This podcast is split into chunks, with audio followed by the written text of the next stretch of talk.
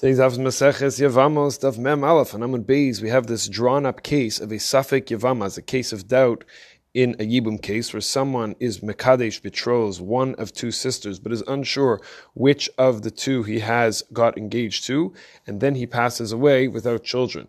So the doubt is which of the two sisters falls into a situation of Yibum which it's going to be, and the other one is going to be forbidden because of the Isser Achot Gukato. She is the sister of a woman who is bound to a Yibum situation. So the halacha is that they both have to get out of the situation by doing chalitza, and there is no yibum. There's no yibum marriage that takes place. Because if we would say one does yibum, one goes ahead and does the yibum marriage, and the other one does chalitza, what could happen? It could happen that the one who did yibum ends up not actually being the wife of the deceased brother, and he ends up marrying the sister instead. That would be a big problem. Ask the Gemara, but we know a rule. So many dapim, so many pages and weeks that we've been studying Yavamos Kol She'eno Ola Liyibum Eno Ola Chalitza. It's a continuum. If you can't, there's no such a possibility of, of going into Yibum. There's no possibility of having a Chalitza. The whole thing just falls away.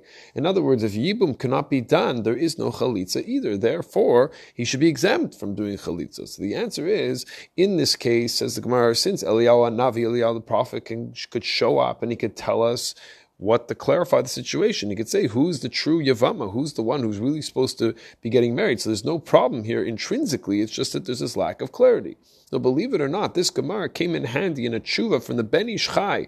I saw this written in Vaharevna Zilberstein Sefer in the Chelik Beis, page 514. In Charles Tshuva's Rav Pealim, he was discussing over there a different question, and he brings this Ben Ish Chai. The Ben Ish Chai in Charles Tshuva's Rav Pealim is Chelik Aleph Orach Chaim Siman Lamed Hey. What's it doing in Orach Chaim? What's a Gemara in Yavamos Mem Aleph doing in Orach Chaim in a totally different area of halacha? It took place in Baghdad about 150 years ago. Somebody had an etrog shel orla. It was an etrog that came from a tree that obviously couldn't be benefited from because it was still in the first couple of years of its growth, and it got mixed with a etrog mehudar, it was a beautiful etrog that was kosher for the lulav. Says the Ben Ish Chai. So what are you going to do? The person needs which one do you use? How do you do it? What's he going to do to be able to fulfill the mitzvah of lulav and etrog? So Ben Ish Chai says brings our Gemara and Yavama says the yibum cannot be done out of doubt. This Yavama, this this woman, this woman who's widow is technically all yibum. Really, she could do yibum.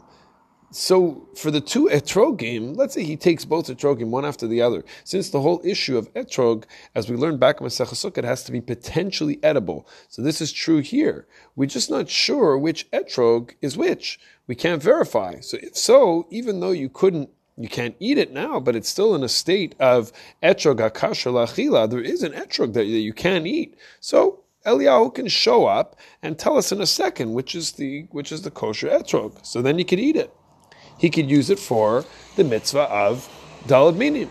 So Ben Ish Chai ends up actually rejecting the proof he brings, noting the difference between the cases, cannot be reconciled with this idea that Eliyahu or Navi is going to come. Since by the etrog, if you practically cannot eat it, the etrog is lacking.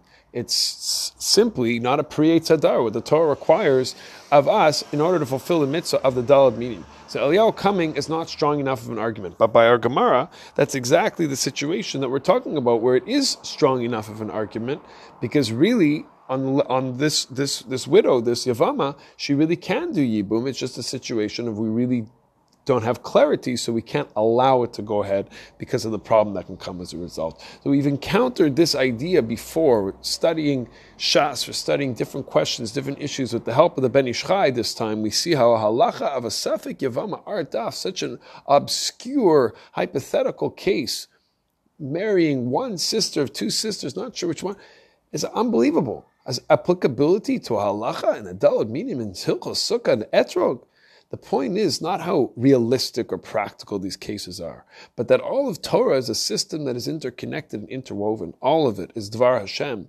and there for us to connect and grow from.